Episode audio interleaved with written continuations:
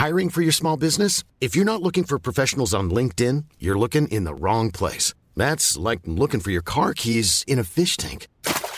LinkedIn helps you hire professionals you can't find anywhere else, even those who aren't actively searching for a new job but might be open to the perfect role. In a given month, over 70% of LinkedIn users don't even visit other leading job sites. So start looking in the right place. With LinkedIn, you can hire professionals like a professional. Post your free job on linkedin.com slash people today. Bonjour à tous et bienvenue à vous pour Midi News en direct, un programme chargé à vous soumettre, à soumettre à nos invités. Pendant des années, ils ont mis la poussière sous le tapis. Pendant des années, ils ont affirmé que parler de délinquance, d'insécurité ou d'immigration, c'était faire le jeu de l'extrême droite. Et que se passe-t-il aujourd'hui? Eh bien, l'insécurité explose. Est-ce que c'est un sentiment seulement d'insécurité dans des villes autrefois tranquilles comme Nantes? Nous y sommes. Le slogan On vous croit, croire d'emblée toutes les femmes quand elles parlent pour dénoncer des violences sexuelles, sexistes, psychologiques est évidemment un beau slogan qu'il faut encourager, mais qui peut parfois se heurter à la réalité. Et c'est peut-être le cas dans l'affaire Julien Bayou, on va en parler. La libération de la parole, ce n'est pas non plus un droit à la calomnie. C'est le conflit oublié qui n'intéresse hélas pas grand monde. L'Azerbaïdjan qui s'essuie les pieds sur la souveraineté de l'Arménie. Mais là, ça ne dérange personne que l'Europe s'approvisionne en gaz azerbaïdjanais. On va également débattre de ce sujet. Enfin, Emmanuel Macron qui reçoit les évêques de France, l'occasion de parler du rapport de nos présidents avec la religion et même le sacré au moment où d'autres dirigeants citent ouvertement l'identité chrétienne de leur pays comme... euh, Giorgia Meloni en Italie qui clame Je suis Giorgia, femme italienne, chrétienne. Ça fait beaucoup parler. Voilà pour le programme. Et tout d'abord le journal. Bonjour à vous Nelly. Bonjour Sonia, bonjour à tous. Et on va s'intéresser aujourd'hui à la suite des réactions euh, au projet de loi de finances pour 2023. Vous le savez, il y aura beaucoup d'augmentation de budget pour les euh, principaux ministères. Ainsi, la justice qui verra son enveloppe grossie de 8% supplémentaire. On va écouter Éric Dupont-Moretti s'en expliquer. Je pense prendre peu de risques en vous disant que de telles augmentations n'ont pas eu d'équivalent dans la justice moderne. Le, cap est tout à fait clair. Ce budget va nous permettre de poursuivre le rattrapage de 30 ans d'abandon de la justice, abandon, je l'ai déjà dit, budgétaire, humain et politique. Dans l'actualité également, afin de contrer une reprise de circulation euh, du euh, virus, la campagne de vaccination avec de nouveaux vaccins qu'on appelle bivalents contre Omicron va démarrer euh, dès le 3 octobre. Explication à ce sujet du ministre de la Santé sur ce vaccin anti-Covid de dernière génération. On se dirige vers une nouvelle dose de rappel, pas pour toute la population. La haute autorité de santé a été claire et continue à nous dire de vacciner une population cible, les personnes fragiles, les personnes de plus de 60 ans, les personnes qui n'ont pas été vaccinées de, de, ce deuxième rappel cet été doivent se faire vacciner. Et ceux qui ont été vaccinés vont se faire revacciner, encore un nouveau rappel, après trois mois pour les plus de 80 ans, au moins, après six mois pour les autres. Donc nous allons vers une campagne de vaccination à partir de cet automne, à partir même pour être exact, du 3 octobre, où nous aurons à disposition, là aussi, les nouveaux vaccins. La ministre des Affaires étrangères, Catherine Colonna, est à Kiev aujourd'hui, un déplacement qui coïncide d'ailleurs avec le dernier jour de vote pour les référendums d'annexion en Ukraine proclamés par la Russie. Dénoncés comme des simulacres par Kiev et ses alliés, les votes se terminent donc aujourd'hui dans les quatre zones contrôlées par Moscou. Le rattachement de ces territoires à la Russie pourrait être proclamé d'ailleurs dès la fin de la semaine. Les enjeux détaillés par Solène Boulan. En pleine agression de la Russie contre l'Ukraine, Voici les quatre zones ukrainiennes en passe d'être annexées par Moscou. À l'est, les régions séparatistes de Lugansk et Donetsk qui constituent le Donbass. Au sud, celles sous occupation russe de Zaporizhia et Kherson. La volonté d'annexion de ces quatre zones constitue pour la Russie une tentative de reprendre la main après ses défaites militaires. Les résultats provisoires des référendums devraient être annoncés au plus tôt ce soir. Si le oui l'emporte, ce qui est plus que probable, le Parlement russe votera un traité formalisant l'intégration des quatre régions à son territoire. Selon les agences russes, un projet de loi pourrait être soumis à la Douma, la chambre basse du Parlement russe, ce soir avant une adoption demain lors d'une session extraordinaire. Le texte devra ensuite passer devant le Conseil de la Fédération, la chambre haute du Parlement, demain ou jeudi. À la suite du processus parlementaire, le président Vladimir Poutine pourrait prononcer un discours dès vendredi pour annoncer formellement l'annexion des territoires ukrainiens. L'intégration à la Russie de ces régions représenterait une escalade majeure dans le conflit. Les pays du G7 ont d'ores et déjà juré de ne jamais reconnaître les résultats des votes, jugés fictifs. Enfin, avant de refermer euh, ce journal, on va parler des prouesses technologiques dans l'espace avec la mission DART accomplie, puisque cette nuit, un vaisseau de la NASA a percuté un astéroïde à environ 11 millions de kilomètres de la Terre afin de dévier euh, sa trajectoire. C'est une première mondiale. Écoutez d'ailleurs l'enthousiasme que ça a suscité chez euh, l'ingénieur en chef des systèmes de cette mission. Alors que nous nous rapprochions de l'astéroïde, il y avait beaucoup de... Certains ont dit de la joie. Moi, je dirais plutôt de la terreur et de la joie, parce que nous avons vu que nous allions avoir un impact. Cet astéroïde entrait dans le champ de vision pour la première fois. Nous n'avions vraiment aucune idée de ce qui nous attendait. Nous ne connaissions pas vraiment la forme de l'astéroïde, mais nous savions que nous allions le percuter. Donc je pense que nous retenions tous notre souffle. Pour autant que l'on puisse dire, notre premier test de défense planétaire a été un succès. Je pense que nous pouvons féliciter tout le monde. Oui, je pense que les terriens peuvent désormais dormir sur leurs deux oreilles. Ça sera mon cas. Voilà, la réalité plus forte que, que la fiction et que, que Hollywood. Voilà pour l'essentiel, c'est à vous Sonia pour la suite. Parfois. Merci Nelly avec nos invités pour ce Midi News. Nous sommes avec Jonathan Sixou, bonjour à vous. Bonjour Sonia. Merci d'être là, journaliste auprès du magazine Causeur. Caroline Pilastre nous accompagne, bonjour Caroline. Bonjour Sonia, bonjour à tous. Chroniqueuse pour Sud Radio, Michael Sadon est également avec nous, bonjour à vous. Bonjour Sonia. Et bienvenue, chroniqueur, consultant également. Et le grand reporter Régis Le Sommier est à nos côtés, bonjour à vous Régis. Bonjour Sonia. Beaucoup de sujets et Régis, un conflit oublié, on va parler de l'Arménie ah oui, tout à fait. Très très important. Et puis on écoutera quelques réactions quand même, euh, vous allez voir, assez édifiantes. Mais pour l'heure, je veux qu'on reste en France et qu'on parle de ce qui se passe à Nantes. Pourquoi? Parce que vous le savez, vous qui nous regardez avec fidélité, je vous en remercie. Cela fait des semaines euh, que l'on parle de ce qui se passe euh, à Nantes. Euh, on a fait beaucoup de reportages sur place.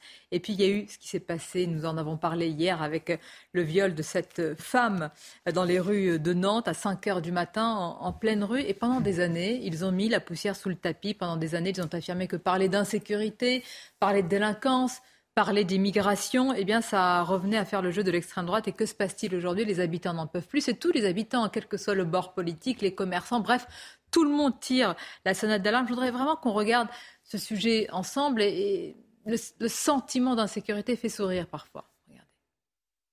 L'insécurité à Nantes, au cœur des débats. Le viol d'une femme de 40 ans samedi dans le centre-ville a accentué l'inquiétude de cette riveraine.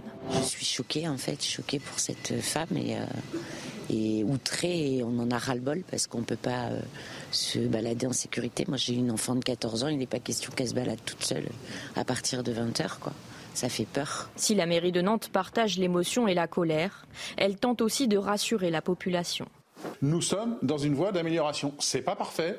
La situation actuelle n'est pas satisfaisante, elle n'est pas suffisante, mais nous sommes sur une pente qui est plutôt favorable. Mais pour l'association Sécurité Nocturne Nantes, les moyens actuels ne sont pas suffisants pour faire face aux agressions.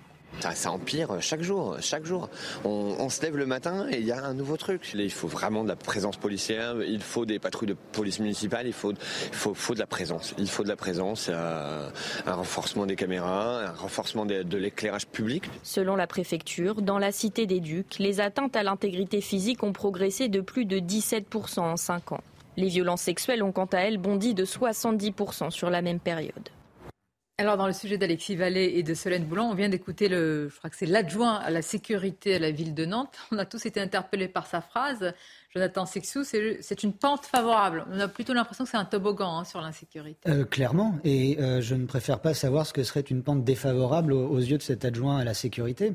Euh, ce qui se passe à, Nantes euh, vous avez le, mérite d'en parler à de nombreuses reprises ces derniers temps, mais malheureusement, on sait que les signaux envoyés par d'autres grandes villes dirigées par euh, la gauche, voire l'extrême gauche, sont identiques, que ce soit à Lyon, que ce soit Grenoble et autres. Et là, concernant spécifiquement ce, viol euh, de cette jeune Nantaise par des Soudanais, ça révèle une réalité crue, une réalité que on ne veut pas voir, même quand elle se rappelle aussi dramatiquement à nous. On voit bien que les, responsables locaux refusent encore là de, de voir et d'appeler les choses par leur nom. Ça révèle quoi? Ça, révèle, l'incapacité, l'impossibilité même euh, d'accueillir trop d'étrangers qui ont une culture radicalement opposée à la nôtre. Ça révèle une détresse sociale, une détresse culturelle, en l'occurrence aussi une détresse sexuelle. Il faut dire les choses telles qu'elles sont dans ces domaines-là, qui, qui ne sont pas évidentes, mais quand vous lâchez dans la nature, si je puis dire, des, jeunes hommes, parce qu'en provenance des pays euh, euh, du, du, Sahel, ce ne sont que des, des, hommes qui viennent, des hommes qui ont 20 ans, parfois moins euh, nous dit-on. Euh, et euh, vous les lâchez dans des rues de France comme ça, ou dans des villages, des petites villes, et ils voient des femmes libres en, jupe qui marchent seules la nuit ça n'existe pas dans leur, dans leur structure mentale, dans leur pays, dans la culture locale de, leur pays, quel que soit le pays d'où ils viennent d'ailleurs. Donc on, on, crée, si vous voulez, des situations qui ne peuvent être que dramatiques. Et quand on entend que le gouvernement... Ah ben oui, quand vous mettez sans aucun encadrement, sans aucune, euh, sans aucun aucune acclimatation culturelle, formation entre guillemets à ce qu'est notre euh, euh, art de vivre, notre culture. si vous si vous les prenez, vous les accueillez, c'est bien d'accueillir des réfugiés politiques, on en a déjà eu l'occasion d'en parler, mais si vous ne les encadrez pas d'une façon ou d'une autre, vous ne faites que multiplier les risques euh, de, cette nature-là, malheureusement. Mais comment provoquer le sursaut? J'écoutais encore il y a quelques semaines, parce qu'elle accepte difficilement les, interviews, la maire socialiste de Nantes, euh, Johanna Roland, qui affirmait d'ailleurs que les policiers n'avaient pas forcément une mission euh, dangereuse. En tous les cas, ils l'interpellaient et elle-même avait dit non, mais regardez les chiffres, ils n'ont pas particulièrement explosé à Nantes et il n'y a pas forcément euh, une recrudescence de la délinquance et, de l'insécurité. C'est assez paradoxal d'entendre ça quand on sait que la police euh, municipale de Nantes a manifesté pendant des mois pour pouvoir être armée avec se voyant à chaque fois euh, refuser cette proposition par la mairie. Je, pense que Nantes subit des problèmes que, subit d'autres villes, que subissent d'autres villes de France, mais qu'il y a eu dans cette ville depuis, de façon structurelle, depuis euh, je vais dire, une vingtaine d'années, une dégradation qui est orchestrée par un climat idéologique particulier issu de cette municipalité. Euh, je prends par exemple l'époque de la ZAD, où euh, c'est à mon avis là où une partie de la dégradation sécuritaire de Nantes a commencé. C'est-à-dire qu'on avait ces bandes euh, plus ou moins marginales qui squattaient sur ce territoire, épousant de façon plus ou moins uniforme l'idéologie ou en tout cas le, combat pour la ZAD qui peut, pouvait se défendre de façon à empêcher l'implantation d'un aéroport. Donc il y avait il y avait un, combat politique, il y avait un combat des locaux aussi, et puis il y avait tout un tas de marginaux qui se sont greffés sur cette espèce de zone anarchiste, de territoire, voilà. Et une fois que euh, la ZAD, la, question de la ZAD a été réglée par le gouvernement, eh bien, une partie de ces marginaux se sont déplacés dans le centre de, Nantes, euh, ces zadistes, euh, ces black blocs, etc., jusqu'à en faire finalement un fief. Et avec la complicité de la mairie. Mais comment expliquer une telle mansuétude non, mais parce que idéologiquement, ce sont, logiciel. Non, mais ce sont des gens qui pensent que euh, c'est un peu la même, c'est la, même philosophie à Lyon ou la même philosophie à Bordeaux et à Grenoble. Bordeaux qui est en plus euh, caractéristique parce que euh, il y a une dégradation de la situation sécuritaire à Bordeaux, alors que précisément c'était une ville là encore plus, de façon encore plus récente qui était où il n'y avait pas de problème d'insécurité ou très peu. Nantes, c'est structurel. Rennes également parce qu'il y a ces populations marginales et également il y a un accueil qui est fait, alors au nom de valeurs humanistes, etc., pour euh, les, euh, les, comment, les sans, les sans-papiers, euh, au point que certaines associations de sans-papiers et certains passeurs, certains réseaux de passeurs indiquent Nantes comme point de chute idéal pour trouver un refuge, etc., etc. Donc voilà. Mais aujourd'hui, aujourd'hui, confronté à ça, je vous entends et j'ai bien compris le Ça ne se passe pas à Nice, par exemple. Ça ne se passe pas à Cannes, par exemple. Bien, pour prendre des exemples de voilà. Par qui sont tenus ces, ces mairies C'est tout, c'est tout bête de dire ça, mais je vous rappelle que toutes les mairies qui ont un problème similaire avec l'insécurité et notamment avec l'explosion des agressions sexuelles font toutes partie du réseau d'associations de villes euh, qui s'appelle Villes accueillantes et qui militent pour euh, un accueil euh, beaucoup plus, disent-ils, inclusif des migrants, etc. Tous les riverains sont témoins du fait que la criminalité a notamment explosé du fait de l'accueil massif des migrants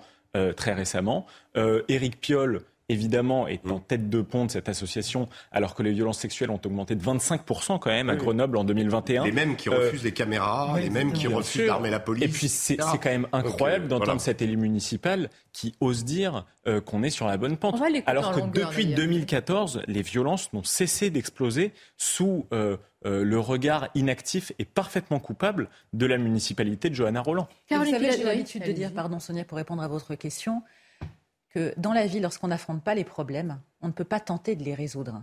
Et en fait, hein, c'est ce que je pense comme vous, hein, que la gauche ou la gauche de la gauche, puisque ce sont essentiellement des municipalités écolos, ne veulent pas voir cela depuis des années. En fait, ils sont totalement dans le déni hein, parce que ça ne fait pas partie de leur état d'esprit. Dès qu'ils parlent des problèmes d'insécurité, hein, c'est tout de suite hein, avoir l'idéologie de droite, l'idéologie un peu fascisante. C'est comme ça que moi je le perçois depuis des années. Alors qu'une fois de plus, la sécurité, hein, n'en déplaise à M. Dupont-Moretti, à qui j'ai l'habitude de répondre, malheureusement jusqu'à présent par plateau interposé, n'est pas qu'un sentiment. Lorsqu'on n'est pas hors sol, quand on prend les transports en commun, doublement quand on est une femme, on s'en rend compte constamment. On a peur, on est obligé de changer nos tenues vestimentaires ou de ne plus porter des euh, tenues ou des accessoires qui pourraient avoir une, une identification en termes de marque pour éviter de prendre un maximum de risques. On en est quand même là dans notre pays. Que l'on habite dans une grande ville ou même en ruralité, l'explosion de l'insécurité est partout en France. Et on se dit que malheureusement, on en parle au quotidien sans que les différents gouvernants, gouvernements, politiques arrivent à trouver des solutions parce qu'il y a une question idéologique et d'opportunisme électoral. Oui, mais jusqu'au moment où, au pied du mur, j'allais dire, ils vont faire passer le droit à la sécurité. C'est un droit, la sécurité. bien sûr. Le droit de pouvoir vivre paisiblement, de pouvoir protéger sa famille, de ne pas avoir peur pour sa femme, ses filles, ses enfants, euh, la nuit. alors là, c'est à la tombée de la nuit. Hein, c'est un droit fondamental, mais si je puis me permettre, moi, ce qui m'inquiète, je, je m'excuse, hein, ce qui m'inquiète dans tout ça, c'est qu'on va finir par traiter la question avec des mesures sécuritaires euh, après coup, comme l'installation de caméras de surveillance partout. Je pense que ça aurait été beaucoup plus efficace de traiter le problème euh, à la cible et à la racine en travaillant sur la question de l'immigration, en travaillant sur la question des OQTF, qui englobe des questions beaucoup plus larges de diplomatie, etc. mais Michael, faut-il encore que certains reconnaissent, et d'ailleurs, je ne dis rien de nouveau, c'est Emmanuel Macron qui avait lui-même fait le lien avec beaucoup de pincettes entre insécurité et immigration, mais aujourd'hui, quand vous posez la question à ces mêmes ministres en disant Emmanuel Macron, il y a quelque temps, a dit ça, ah non, pas du tout, vous ne pouvez pas faire ce lien c'est d'extrême droite. Mais c'est dramatique parce qu'il y a des, il y a des rapports très précis sur les liens entre l'immigration et la délinquance. Ils ne sont pas de, de nature, ils ne sont pas génétiques, il ne s'agit pas de racisme, mais il y a évidemment des liens. 63% des agressions sexuelles dans les transports en Ile-de-France sont du fait d'étrangers. Je ne parle même pas des enfants de l'immigration, etc. Je parle d'étrangers, de gens qui devraient être sortis du territoire normalement. Donc si on ne s'attaque pas à cette question en amont, on ne peut pas mettre des caméras de surveillance après pour emmerder n'importe qui. Je, suis tout à fait d'accord avec vous, mais ça c'est un, un, problème qui, euh, auquel le gouvernement tente de se... Et, Gérald Darmanin, qu'il faut bien le reconnaître parfois, est, bien seul euh, au front euh, pour essayer justement de, de, de, de, conjuguer, ces, de, de, de, de s'attaquer à ces problèmes. Là, avec l'exemple de Nantes, puisqu'on revient sur, ces villes, l'exemple de, Lyon me paraît aussi assez, parlant. On est face à des municipalités dont l'action va contre celle du gouvernement, c'est-à-dire tente à aggraver des phénomènes déjà existants. C'est-à-dire que on est euh, par pure idéologie en fait, on est avec des gens qui d'ailleurs, passent leur temps à traquer euh, le, paternalisme et le sexisme, etc. Et entre le ministre de euh, l'Intérieur, des, des, populations qui ont des mœurs du, siècle. Vous dites le gouvernement, mais entre le ministre de l'Intérieur ses opposants parfois dénoncent la communication, mais il y a quand même une volonté politique. Et le ministre de la Justice qui a parlé, c'est moi qui l'avais interrogé, je me souviens très bien, il m'avait dit la France n'est pas un cobarge. Ah il parlait d'un sentiment d'insécurité. il y a quand même déjà au sein du gouvernement déjà de, des justice, on a, on, a deux, on a deux personnages qui sont dans une barque, mais qui pour le moment ne, ne rament pas dans le même sens. Non, mais c'est ça qui bah, est compliqué pour atteindre l'OK. Hein. C'est un petit peu compliqué pour avoir des, des, des objectifs. je peux vous proposer d'écouter, parce que vous avez réagi tout à l'heure sur euh, ce qu'il a dit, l'adjoint à la sécurité à la ville. Je voudrais qu'on écoute vraiment sa rhétorique, sa manière eh bien, d'appréhender ce sujet. Écoutons-le un peu plus en longueur. Le fait est que nous sommes dans une voie d'amélioration. C'est pas parfait. La situation actuelle n'est pas satisfaisante, elle n'est pas suffisante, mais nous sommes sur une pente qui est plutôt favorable. Alors je le dis avec prudence, parce qu'il suffit d'un fait divers pour que, évidemment, l'impression qui est donnée euh, ne soit pas celle-là. Mais la réalité statistique, elle est quand même plutôt à l'amélioration. En revanche, ce qu'on note à cette rentrée, il faut le dire très clairement, c'est que euh, la violence est de plus en plus présente. C'est-à-dire que non seulement euh, il y a des individus qui vont essayer de piquer le portable ou d'arracher le collier, ce qui est déjà en soi-même euh, violent, mais euh, on a eu des cas où des gens se rebellant, refusant qu'on leur pique leur, leur portable, se sont vus face à face avec un couteau. Et ça, c'est plutôt, c'est plutôt récent. Alors, Monsieur Bolo, j'ai beaucoup de Formidable, ce monsieur. Ouais, j'ai rien à dire. Mais quand même, si, on écoute toute la phrase, je ne comprends pas. Ça s'améliore, mais ça se dégrade. C'est incompréhensible, Sonia. Vous savez, c'est comme le Covid. La pente, elle est. Euh, c'est d'une oui, oui, mais, pente. Sa, rhétorique est même ordre. C'est incompréhensible parce que si vous, avez le malheur de vouloir écouter ce que dit euh, cet adjoint, vous n'y comprenez strictement rien. Tout va bien, mais on bosse quand même pour que ça aille mieux. Ça va pas très bien, mais ça va aller mieux. Euh, c'est le même qui, euh, vu qu'il est adjoint à la sécurité, qui fait euh, euh, que la, police municipale à Nantes ne travaille pas le dimanche. Le dimanche à Nantes, c'est la, rue et la jungle. c'est le, même qui parle donc d'une jeune Nantaise agressée il y a quelques jours, violée par trois Soudanais qui parle de faits divers. Ah, c'est la question que j'avais posée. Euh, faits divers ou faits de société Donc faits divers, et puis il vous dit c'est un sentiment, c'est une impression, etc. Il, il, nous, il fait exactement ce que font tous ces idéologues doctrinaires qui sont à la tête de toutes ces municipalités, de ces grandes villes de France. À vous, il, mais qui les a placés Que vous ne vivez pas la vie que vous ah, vivez. Oui, je crois que là, il y a eu erreur. Il y a eu erreur sur Le. Vous n'allez pas dire qu'ils ont mal voté, attention. Je vais vous dire, je pense qu'il faut revenir au climat.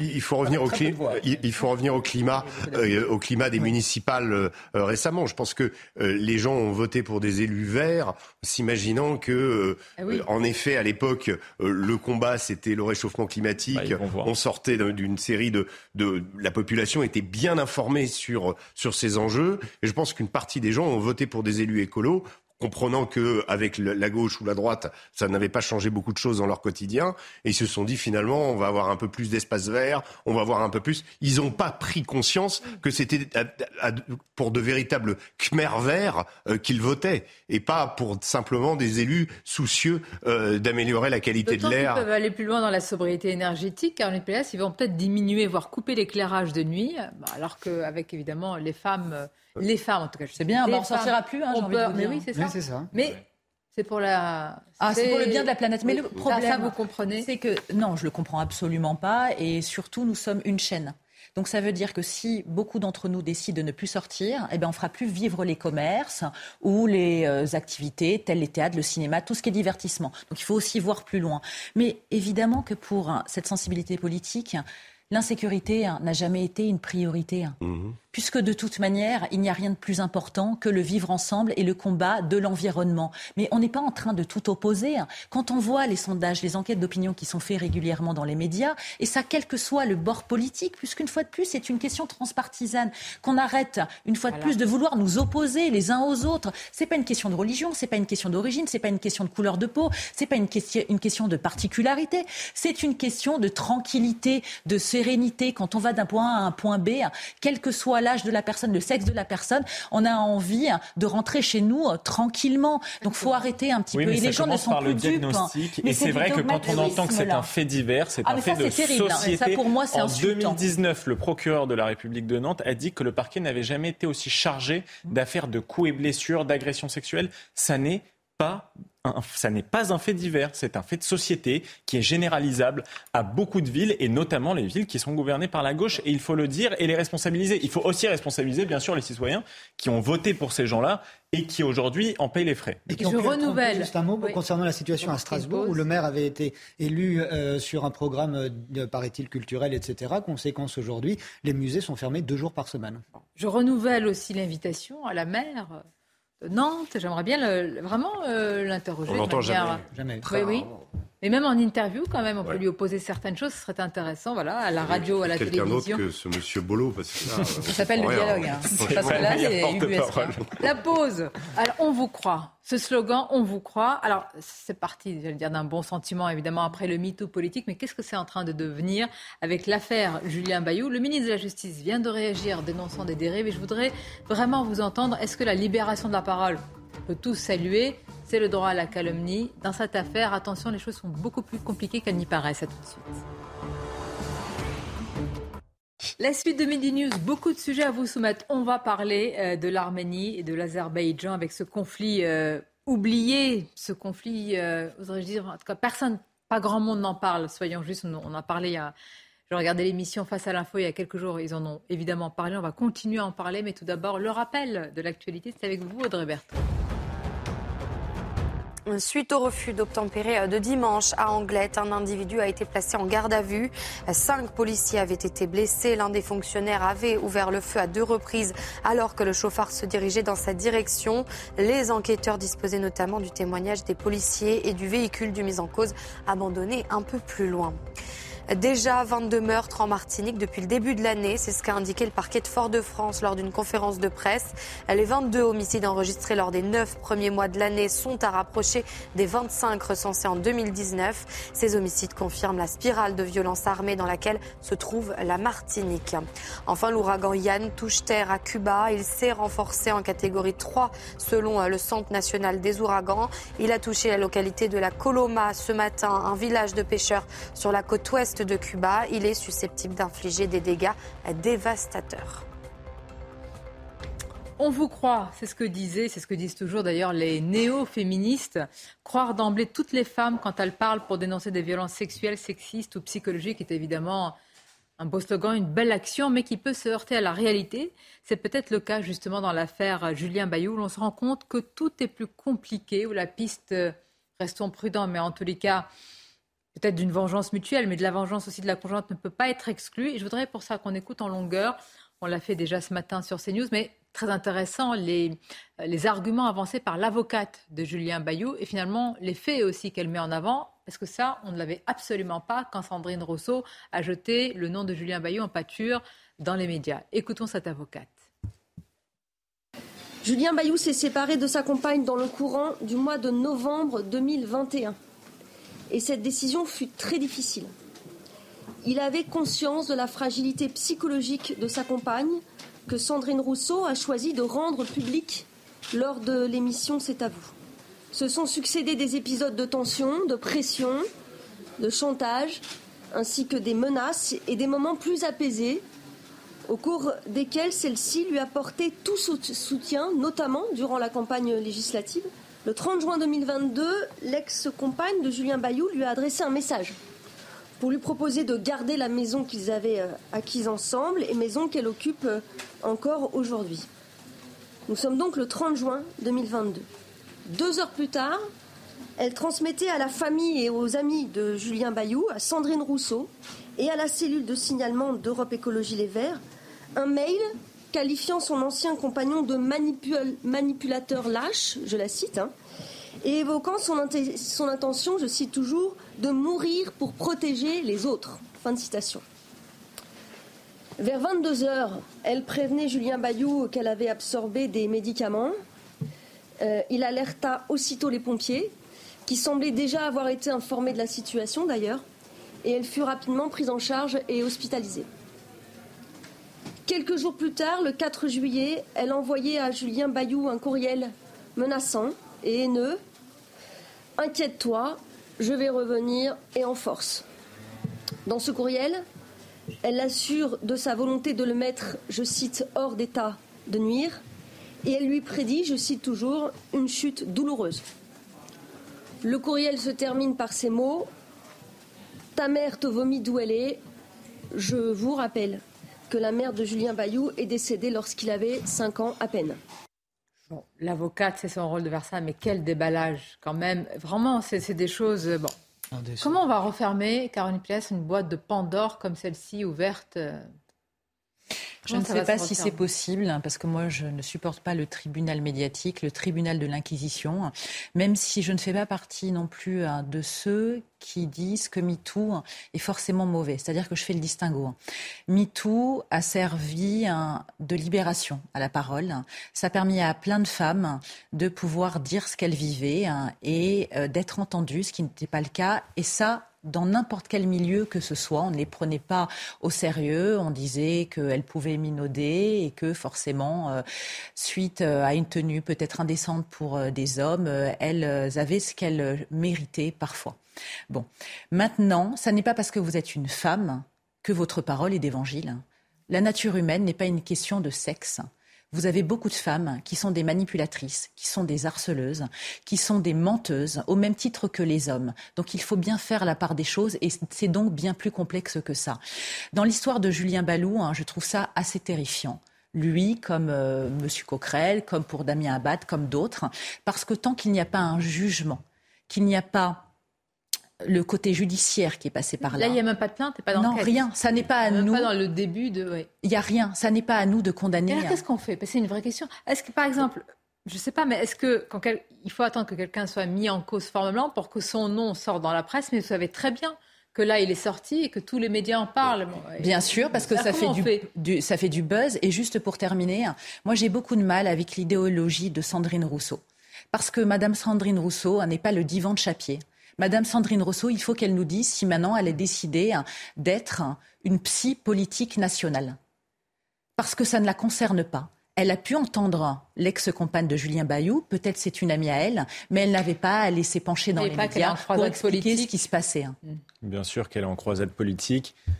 Moi, je vais être un peu plus nuancé sur le mouvement MeToo. Je pense que la manière dont il a pris forme dès le début euh, a traduit une volonté pour une minorité de femmes euh, parfois très agressives euh, de prendre le pouvoir par des méthodes de, diffamation euh, en transformant toutes les procédures judiciaires. Voilà, on y est dans le monde de MeToo. Donc on a un procès aujourd'hui sans recours, sans contrepartie, dont le seul juge est l'opinion médiatique, ou en tout cas ce qu'il en reste, hein, puisque la parole des victimes ou des victimes supposées passe toujours devant celle des accusés. Je vous rappelle que Julien Bayot a demandé à être auditionné quatre fois quand même par une commission, c'est-à-dire que il demande quand même de s'expliquer de ces actes-là. Euh, aujourd'hui, qu'est-ce qu'on peut en faire On ne sait pas ce que c'est hein, encore. On ne sait pas ce que c'est. On a le couvert, on a la dénomination de violence psychologique. C'est un vocable quand même qui peut couvrir beaucoup, beaucoup, beaucoup de choses. Hein. D'accord, surtout dans des contextes comme ça, je trouve qu'il y a une bah, immaturité de la modernité vis-à-vis des relations humaines qui sont toujours complexes. Euh, qui parfois euh, dégénèrent, oui, dans des formes de violence, surtout quand les gens se sont aimés avant, c'est comme ça. Je trouve qu'il y a une immaturité de la part de tout le monde de ne pas voir ce genre de problème. Ce qui est, assez terrifiant dans le cas de, Julien Bayou, c'est qu'on a euh, euh, des, des, échanges qui sont dévoilés et qui semblent traduire, ou d'ailleurs il n'est pas, pas accusé d'avoir agressé sexuellement euh, sa, son ex, ou il est accusé d'avoir vaguement, on ne sait pas. très bien. Mais en tout état de cause, ça peut être aussi très grave, mais on ne sait pas de quoi il s'agit. Ce sont, ce sont des échanges que l'on retrouve dans beaucoup de divorce en France. C'est-à-dire c'est d'une banalité euh, entre ben, un coup, ok, euh, ça, ça m'arrange, donc je vais avec toi, je te soutiens, et puis finalement euh, tu as, eu des propos que j'ai jugés, machin, donc je reviens à la charge. Euh, comme il y a le contexte politique et ce sont des personnalités politiques, évidemment, je vais, je vais exposer ça sur la place publique, mais ça, ça arrive. Il y a, y a des, des, des, centaines de couples un élément à qui ça arrive. C'est que pour lui, c'est le retour du boomerang, parce que c'était le monsieur d'émission à chaque seconde. Chaque fois qu'il y avait un problème, il demandait la tête de quelqu'un. Oui, alors ça, c'est le ah problème du tribunal euh, bah, révolutionnaire. Vous savez, c'est le problème. Ce que vous avez récolté, vous le semez. Si vous n'êtes pas au clair. Euh, c'est euh, Saint-Just, hein, pas de liberté pour les ennemis de la liberté. Après, il faut définir qui sont les ennemis de la liberté. Et, voilà, et on en vient à ce, fameux adage sur, les révolutionnaires. Mais, je trouve que là, ce qui est, assez terrifiant, c'est que pour, pour, la, pour les, les, les, cas de, de on a vu certains hommes politiques user de leur pouvoir euh, pour euh, obtenir les faveurs de quelqu'un. Euh, certaines femmes aussi user de ces, enfin, utiliser ces pouvoirs pour pouvoir ensuite se propulser ou, ou, ou, obtenir gain de cause. Mais il y avait une sorte de pression. Là, en l'occurrence, on a, on a un divorce d'une banalité effrayante et qui est jetée en pâture avec une euh, avec euh, voilà une non mais il y a une forme de délectation de la part ben, non mais cette situation je pense que Sandrine Rousseau. oui, pour le cas de Sandrine Rousseau, le, problème. Pour, le coup, ça révèle cette affaire, cette nouvelle affaire révèle les, les super pouvoirs magiques de Sandrine Rousseau. Dans, la, dans les médias, c'est elle qui, qui fait, qui défait, qui, euh, qui nomme, qui, euh, qui, qui bannit. Euh, dans un article de, de Marianne hier, il y a ce, ce, cette citation. Elle dit après l'émission de, de C'est à vous, elle dit hors antenne à Patrick Cohen. Le problème, c'est que dans cette affaire, il n'y a rien de pénalement répréhensible. Le problème, dit-elle. Donc elle cherche le problème. Donc elle cherche, elle cherche quoi? Elle cherche à descendre un adversaire politique. On sait que ça se passe très bien, pas très bien entre eux euh, depuis euh, depuis un certain temps. Si c'est le cas, ce sont des, méthodes franchement euh, discutables pour ne pas dire plus. Et puis se, se, rabattre systématiquement sur le pouvoir médiatique, le tribunal médiatique, parce que il n'y a pas de fait pénalement répréhensible, il n'y a pas de plainte. Et si c'était si grave que ça, Sandrine Rousseau euh, s'est placée euh, euh, en situation elle-même répréhensible, puisqu'elle n'aurait pas dénoncé à la justice la situation d'une D'ailleurs, on va voir les suites, parce que le droit, la calomnie aussi peut être. La situation est bancale dans les deux sens à Sandrine Rousseau. Écoutons le Sandrine Rousseau, finalement, exploite le, le, ce, dont vous avez parlé en premier, c'est-à-dire on vous croit. Mais là, c'est on vous croit toujours, quoi que vous dites, finalement. C'est-à-dire qu'on va, on va au bout. La femme, la parole de la femme va avoir toujours raison et dès qu'elle se plaint de quelque où vous mettez le balancier.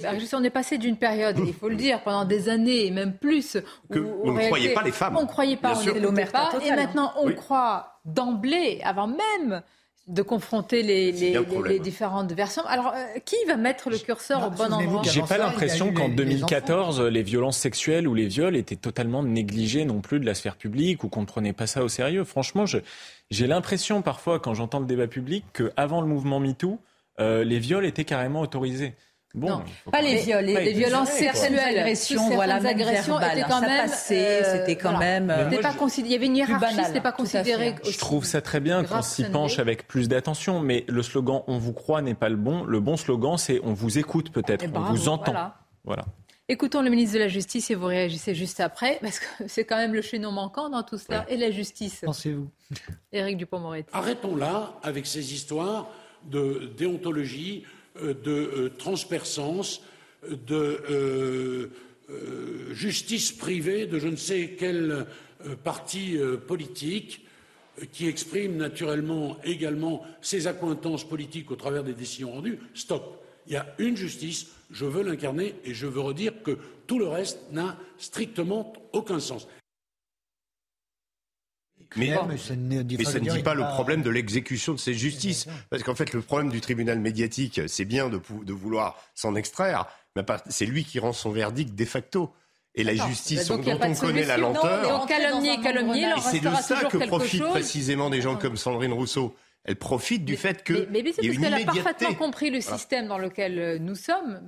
Mais c'est une stratégie politique pour elle et c'est aussi un moyen d'exister. Hein. Et ce qui est aussi scandaleux, hein, même si je n'ai pas beaucoup de sympathie pour euh, cette sensibilité, hein, mais que M. Jadot n'ait pas soutenu hein, M. Bayou, ça ah, en dit long. C'est un panier de crabes entre eux, mais chacun. Mais euh, la question, c'est et qui sera le prochain? Ben, En fait, ils roulent mon avis, tous ceux qui sont en train de dénoncer là devraient s'inquiéter. Parce que si M. Bayou, si, je ne sais pas, n'a rien à se reprocher, alors alors quid des autres qui vont être pointés du doigt ben, ça peut être grave. Hein. vous vous rendez compte comme ça devient intenable pour des responsables publics C'est-à-dire que le responsable public qui est en train de divorcer, qui est en train de, traverser une situation extrêmement difficile, sentimentale, il va devoir se maîtriser en se disant peut-être que les textos que j'envoie aujourd'hui, ils seront montrés demain pour me destituer de mon poste. Je trouve ça incroyable et la réaction de Julien Bayou, c'est la pire réaction qui puisse exister. C'est-à-dire qu'il fait droit à tout ce système de dénonciation Bayou, diffamatoire. Euh, je suis allé voir euh, ces dernières années combien de fois il a demandé des démissions, ah bah, notamment dans des cas euh, alors, de violence sexuelle, etc., qui n'étaient pas encore avérés. Mais c'est pavlovien chez lui. Donc. Bien sûr, bien sûr. on, le défend, parce qu'on est pour. On quand même une chose que ce camp euh, dit du bien, c'est-à-dire euh, les, écologistes et la France insoumise, aujourd'hui, depuis quelques mois, s'illustre euh, dans, dans des, une, accumulation de cas, que ce soit Coquerel, Quatennens, là, là on a Bayou, qui vont contre, hein, finalement, en termes de, de comportement privé, euh, ceux qui sont. Ceux, et pardonnez-moi, pourquoi M. Bayou démissionne et M. Coquerel euh, rien? C'est un deux poids deux mesures et il y a aussi l'indignation à géométrie variable. C'est ce que vous disiez, Sonia, ainsi que vous tous. Écoutez, moi je me méfie toujours des moralisateurs. Ah oui, ça c'était Des sermonneurs, il ferait mieux de balayer devant leur porte parce qu'on voit ce que ça donne à chaque fois. Là, évidemment, on va enfoncer des portes ouvertes. Depuis le début de cette affaire, on est tous en train de dire c'est l'arroseur arrosé. Mais on en parle de manière transpartisane une fois de plus. c'est une question humaine, exactement. Il faut dépasser ces clivages. On est dans une dérive de MeToo. Moi, je vous ai dit, je ne jette pas euh, MeToo, euh, le bébé avec l'eau du bain, parce qu'il y a eu des bonnes choses et que pour moi, oui, les langues se sont déliées, que ce soit pour euh, la boulangère, la secrétaire, et pas uniquement dans des milieux élitistes. Mais ça a Donc, commencé par une dénonciation sur les réseaux sociaux. Oui, mais parce qu'il y avait un. C'était la dénonciation. C'est vrai, mais il y avait un trop plein de femmes qui n'étaient jamais entendues et il y avait une banalisation de certaines choses. Après, je ne suis pas pour la dérive, le dérapage. Je déteste tout ce qui est racoleur, si vous me le demandez sur le plan personnel. Vraiment, là, il y a du voyeurisme, et de la part de nous tous. Et moi, j'ai horreur de commenter ce genre de fait parce que je n'étais pas là et que c'est toujours très compliqué au sein d'un couple d'émettre un avis parce qu'on n'est pas dans la chambre à coucher. Donc peut-être que cette femme se venge de Julien Bayou. Elle n'a pas supporté plein de choses le concernant. Peut-être que lui n'est pas si victime que ça. On n'en sait rien. Mais le côté judiciaire doit primer quoi qu'il en soit. Et on doit tous être du même avis sur cette question. Non, mais ce qui est terrible, vous dites, on n'est pas dans la chambre à coucher ici, avec Sandrine Rousseau, maintenant on ah est dans la, chambre à coucher. Il faudrait peut-être on est assis sur le lit. Mais on considère avec Sandrine Rousseau que des relations hommes-femmes sont des relations qui, qui impliquent systématiquement de la violence. Non mais c'est ah bah, un, un logiciel, bien sûr. Surtout quand c'est. Et souvenez-vous de, de... blanc. Oui, c'est ça. Depuis 50 ans, on en parle. Bien sûr, parce que la femme qui s'est faite violer à Nantes, alors là, on n'entend pas du tout. Du non, alors ça, c'est. Ça, c'est pour ça que l'indignation géométrique. Le comportement paternaliste de certaines euh, comment ethnies qui eux sont tolérés, euh, admises, etc. Ça, il y a zéro, euh, voilà, zéro commentaire. femme en Italie, par exemple. Non, mais vous vous souvenez, pendant la campagne présidentielle française, elle avait salué le fait qu'il y ait des candidates mmh. euh, à la présidentielle mmh. femme, elle avait salué Valérie Pécresse, elle avait salué Anne Hidalgo. Et elle avait dû estimer que Marine Le Pen n'était pas une femme. pas une femme dans le langage des écolos, vous savez. Elle non, c'est sûr qu'on est loin d'Elisabeth Badinter et de Simone Veil. Les loups sont rentrés dans Rome. Mais pas les loups. de bol, c'est une louve qui a, fondé Rome. Ah, C'était pas écrit en, écrit, en écriture inclusive. Ah non, c'est pas Ne faites pas l'écriture inclusive. Andrine Rousseau, bah, on sollicite aussi une interview. J'ai souvent reçu en interview d'ailleurs. ça va continuer. Très, très intéressant. N'est-ce pas? Alors, enfin, plus intéressant. Autre chose, mais c'est très important d'en parler. Je vous le disais, c'est le conflit oublié qui n'intéresse quand même pas grand monde, l'Arménie et l'Azerbaïdjan qui se sont mutuellement accusés d'avoir rompu le cessez-le-feu conclu quelques jours plus tôt pour mettre fin, faut le dire, à, la plus grave flambée de violence entre les, les deux pays, pardonnez-moi, depuis 2020. Euh, Ce qui est très intéressant, c'est que beaucoup de gens les renvoient, enfin beaucoup de responsables les renvoient aux ados. C'est quand même pas la même histoire et vous avez couvert c'est intéressant, Régis Le Sommier, du côté azerbaïdjanais, ce conflit, vous allez nous en parler. Je voudrais d'abord qu'on pose un petit peu les, euh, le cadre, les faits. Est-ce c'est vraiment un conflit oublié? C'est Gauthier Lebret qui nous en parle. Emmanuel Macron a reçu hier à l'Elysée le Premier ministre arménien appelant à des négociations avec euh, l'Azerbaïdjan puisque les conflits ont repris il y a deux semaines. Vous allez le voir sur la carte. Ça se passe dans la région de Sunik. C'est là le théâtre des violences de la part des euh, Azéris de l'Azerbaïdjan. On est à 300 morts et des milliers de déplacés à nouveau, des déplacés arméniens. Pourquoi à nouveau? Puisqu'on célèbre aujourd'hui un triste anniversaire. On se souvient d'un triste anniversaire. Il y a deux ans, jour pour jour, les troupes de l'Azerbaïdjan entraient au Karabakh, faisant 6500 morts deux ans plus tard et des dizaines de milliers de déplacés. Alors dans cette région de Sunik, aujourd'hui, il y a un statut de cessez-le-feu, mais évidemment, les Arméniens ont toujours très peur de ce qui peut se passer dans les jours à venir. Ils se sentent bien seuls, abandonnés par l'Union européenne, même si Emmanuel Macron a dit hier qu'il regarderait ce qu'il pourrait faire avec la France et l'UE pour essayer de rétablir la paix dans cette euh, zone euh, du monde. Mais évidemment, ils se sentent bien seuls, les Arméniens, puisqu'ils ont l'impression d'être abandonnés au profit du gaz, puisqu'en juillet dernier, Ursula von der Leyen est allée signer un contrat avec l'Azerbaïdjan pour qu'ils augmentent eh bien, leur livraison de gaz à l'Union européenne. Pourquoi Évidemment, pour baisser le monopole que nous avions envers Moscou et envers la Russie. Mais à quel prix Aller pactiser avec une autre dictature qui, elle aussi, mène une guerre à un régime souverain, à un peuple souverain, évidemment le peuple arménien. Résultat, aujourd'hui, de nombreux Arméniens, c'est ce qu'ils expliquent s'expliquent sur les réseaux sociaux ont l'impression que pour l'Europe, un contrat sur le gaz vaut plus que leur propre vie humaine. Alors Gauthier vient d'en parler. Nous sanctionnons la Russie parce qu'elle a violé la, souveraineté et l'intégrité territoriale de l'Ukraine et donc on se prive, on agit sur le gaz russe. Mais alors, quid de l'Azerbaïdjan avec l'Arménie, puisqu'il y a également une violation, en tous les cas, de la souveraineté euh, euh, arménienne? Et pourquoi on ne se prive pas du gaz azerbaïdjanais? Au contraire, Madame van der Leyen fait un chèque encore plus gros. J'ai posé la question ce matin à une ministre du gouvernement et c'est la ministre en charge de la transition énergétique. Voici sa réponse. C'est une question sur l'adéquation entre nos principes et nos besoins. Nous sanctionnons la Russie pour avoir agressé l'Ukraine et en conséquence, nous devons trouver des alternatives au gaz russe. Mais ça ne dérange pas l'Europe d'avoir choisi l'Azerbaïdjan qui est en train en ce moment de s'essuyer les pieds sur la souveraineté arménienne. Alors, moi, je, le redis, hein, euh, l'Europe elle a condamné et elle est toujours très claire sur ses principes. elle n'est pas aussi claire sur le gaz. Elle est très claire sur ses principes en matière euh, de droits de l'homme. Elle est un des rares continents à porter cette voix de manière continue. Elle est un des rares continents à prendre ses responsabilités et pas seulement sur la Russie en matière de droits de l'homme. Et je pense que c'est une force et je suis fière d'être euh, dans un gouvernement qui euh, supporte l'Europe et qui supporte ces principes qui sont essentiels pour nos démocraties. non, ça pourrait être comique si c'était, s'il n'y avait pas euh, des, milliers de vies en jeu et, la souveraineté territoriale de l'Arménie. En effet, euh, ce qui est en train de se passer dans le Suinik est, est, assez intéressant parce que quand on voit la carte, vous avez évoqué le Karabakh, donc la guerre il y a deux ans, septembre 2020, et puis ce qui est en train de se passer dans cette région, qu'en fait, qui est une région arménienne qui était donnée par Staline à l'époque, une sorte de couloir euh, qui sépare en deux l'Azerbaïdjan. Et le but de l'Azerbaïdjan est clair, c'est de relier ces deux parties de son territoire après avoir grignoté au cours de cette guerre il y a deux ans le Karabakh et en avoir reconquis à peu près 80%. Donc ce qui, ce qui, est, ce qui est assez effrayant, euh, je rajouterai un élément encore plus accablant euh, pour l'Europe, c'est que on va donc en effet chercher ce gaz parce qu'il est en abondance dans la région de Bakou. Les pipelines sont là, donc c'est facile. Hein, le, le, le, comment, le, pipeline, eh bien, il, il joint euh, l'Azerbaïdjan, la, zone de Bakou, euh, à la Turquie et à l'Europe. Donc c'est euh, clairement une manière de substituer au gaz russe, de se substituer au gaz russe.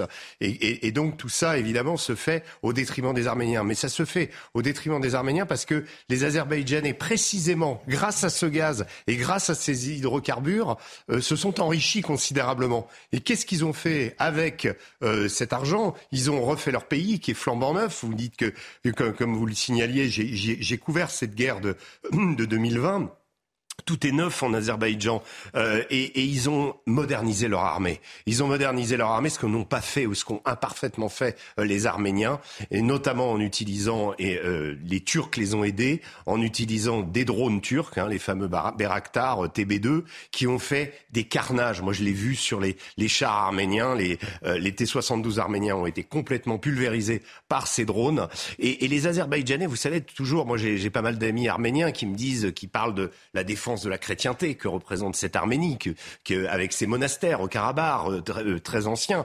Euh, il faut voir que les, Azerbaïdjanais ne sont pas. souvent, je les entends dire oui, mais c'est l'islam. Non, les, les Azerbaïdjanais sont dans une politique nationaliste. Ils veulent ces territoires parce qu'ils ont l'impression que ça fait partie intégralement de leur pays et ils veulent les reconquérir par la force. Voilà, c'est ce qui motive ces gens.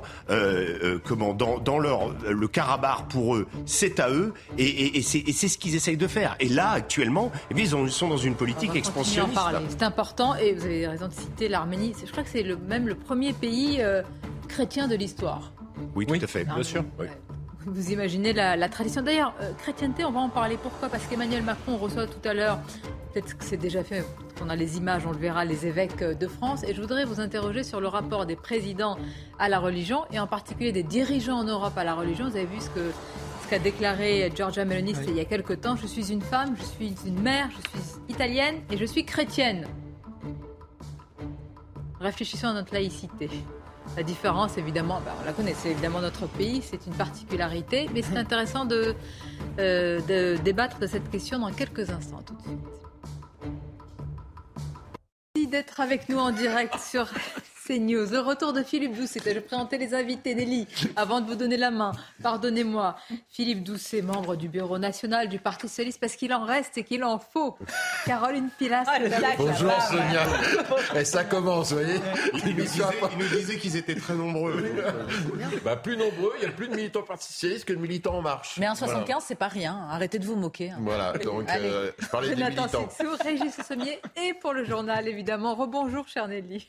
Bonjour Sonia, bonjour à tous. Et à la une de l'actualité, on va parler de la réforme des retraites. Tiens, le ministre de l'économie qui était l'invité de, France Inter ce matin, Bruno Le Maire souhaite que cette réforme, il réitère hein, son vœu que cette réforme entre en vigueur à l'été 2023, même s'il le concède, le dialogue social peut encore prendre du temps. On l'écoute. Oui, je le redis, il faut le faire, il faut le faire vite. Et le faire vite, c'est pas le faire dans la précipitation. On peut prendre quelques mois de consultation, quelques semaines de consultation, cela ne pose pas de difficulté. Au bout du compte, cette réforme de retraite est indispensable pour notre pays. Elle est indispensable pour financer notre modèle de protection sociale et elle est indispensable pour augmenter le volume global de travail qui va nous permettre de garantir la prospérité de nos enfants et de nos petits-enfants. Il faut bien financer nos hôpitaux, nos collèges, nos lycées, nos universités et c'est la réforme des retraites qui permettra de garantir ce financement. L'actualité qui s'écrit aussi à, Marseille en ce début de semaine avec un policier qui a ouvert le feu sur un homme armé d'un couteau qui euh, voulait euh, le poignarder. Les faits ont eu lieu dans la cité de la Paternelle. Elle est située dans le 14e arrondissement euh, de la cité phocéenne. Un quartier extrêmement compliqué selon le secrétaire départemental d'Alliance Police 13 c'est devenu très anxiogène de rentrer dans ce quartier parce qu'ils savent que ça peut tirer à tout bout de champ. Là, en l'occurrence, cet individu s'est précipité euh, en courant en direction de mes deux collègues qui n'ont pas eu d'autre choix que de faire usage de leur arme, euh, touchant donc euh, cette personne au, niveau du ventre et, le, et le blessant grièvement. On est dans un quartier de Marseille, il faut bien comprendre, qui est extrêmement compliqué, où il se passe énormément d'incidents, voire de règlement de compte, voire de, tentatives de règlement de compte actuellement. Et justement, on parlera beaucoup de euh, réformes et de réponses euh, pénales dans les mois à venir. Ainsi, vous le savez, la justice qui verra son enveloppe grossie de, 8% supplémentaire. Éric Dupont-Moretti, d'ailleurs, a, présenté ce budget et il réfute tout laxisme aujourd'hui dans la gestion des affaires judiciaires. On l'écoute. On est toujours en train de nous dire, enfin certains, toujours les mêmes, la justice est laxiste. On est passé euh, en matière correctionnelle en 15 ans de euh, six mois euh, à euh, plus de neuf mois en matière correctionnelle d'emprisonnement ferme. Et en matière criminelle, et ce sont d'ailleurs les Français qui rendent la justice, puisqu'ils appartiennent au jury populaire, on est passé de 14 à 16 ans. Quand on fait une présentation fait diversière de la justice et qu'on s'arrête au quotidien sur de la délinquance qui a pu être commise dans un pays qui fait 67 millions d'habitants, on donne à croire naturellement qu'elle est laxiste. Et certains se régalent avec ces mots. Un mot pour vous signaler que la baisse des prix du carburant se poursuit en France. On va le voir en image avec un gazole qui est à moins 3,7 centimes le litre en moyenne quand le samplon 95 a perdu 0,4 centimes, le samplon 98 moins 1 centime en moyenne. Allez, la NASA la NASA qui a effectué un, test inédit dans l'histoire spatiale, c'est-à-dire détourner un astéroïde de sa trajectoire prévue. Alors si la cible ne présentait aucun risque de collision avec la Terre, la mission euh, devait permettre d'étudier la possibilité de, dévier précisément euh, une météorite. Récit de cette mission avec Maxime Lavandier. Des scènes de joie pour une mission réussie. La sonde américaine DART de la NASA s'est encastrée tôt ce matin dans l'astéroïde Dimorphos. Sur les images filmées par la caméra embarquée, la cible se rapproche progressivement jusqu'au plan final, attestant de l'impact. Si la première étape est réussie, la deuxième consiste à savoir si l'impact a bien dévié ce caillou de 160 mètres de diamètre. Nous verrons ces données bientôt dans les deux prochains jours, puis au cours des deux prochains mois, parce que c'est notre objectif numéro deux. Le premier était de frapper l'astéroïde, ce que nous avons fait, mais maintenant le deuxième est de mesurer réellement ce changement de période. En attendant les résultats, une chose est sûre pour les scientifiques, aucun astéroïde connu ne menace notre planète pour les 100 prochaines années. Et puisqu'on est aux États-Unis, on va y rester euh, un instant avec ce qui est sans doute l'image la plus hallucinante de cette fin de journal. Euh, ça se passe dans le Colorado. Regardez l'image d'une arrestation sur la route. Jusqu'ici, rien de très anormal. Cette femme à qui on, passe les menottes, sauf que la voiture dans laquelle on la conduit est à un passage à niveau. Et au bout de quelques secondes, vous allez le voir, les agents de police vont s'éloigner d'un train, euh, alors qu'un train va percuter de plein fouet le véhicule. Je vous laisse découvrir cette image. C'est quand même assez saisissant. Euh, sachez que la jeune femme de 20 ans s'en sort quasiment indemne, si ce n'est euh, quelques contusions et une fracture au bras, mais on comprend quand même, hein, chère Sonia, qu'elle a réchappé de peu à une mort quasi certaine. Voilà. Ah ben, je, vois que vous êtes sans. Oui, spectaculaire. Les mots vous manquent. Merci en tout cas pour ce journal euh, complet, Nelly. Alors, je salue nos invités, je les ai présentés tout à l'heure. Philippe Doucet, je le rappelle, Caroline Pilastre, Jonathan Sixou, et puis euh, Régis Le Sommier. Régis, on va parler de nouveau de l'Arménie dans quelques instants. Je voudrais quand même, parce que hier, on a raconté dans cette émission une. Euh, vous savez, on parle souvent de ces obligations de quitter le territoire français, et souvent, quand elles sont énoncé, prononcé. Bah, le ministre de l'Intérieur, d'ailleurs, a raison.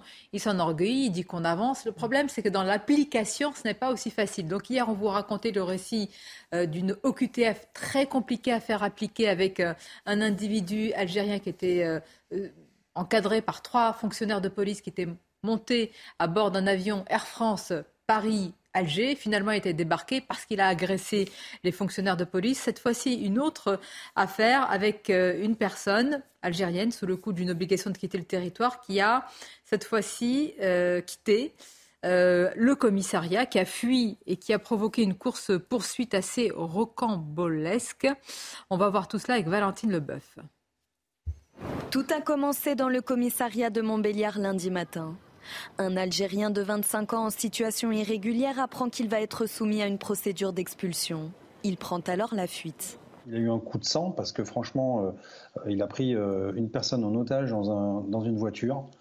Euh, le chauffeur, un étudiant, donc s'est vu menacé avec un couteau suisse. A priori, cette personne aurait trouvé le couteau suisse dans, dans l'habitacle de la voiture. Et heureusement, le conducteur a eu la présence d'esprit de quitter le véhicule et de, partir lui aussi en courant. Et du coup, bah, la personne, l'Algérien, a pris la voiture et est parti en course-poursuite. Une course-poursuite qui va durer 45 minutes. L'individu s'élance sur la 36 et roule à vive allure pendant une vingtaine de kilomètres. Il fait ensuite demi-tour jusqu'à la sortie suivante pour tenter de semer les policiers. C'est là qu'il perd le contrôle du véhicule, qui finit sur le toit après avoir fait un tonneau.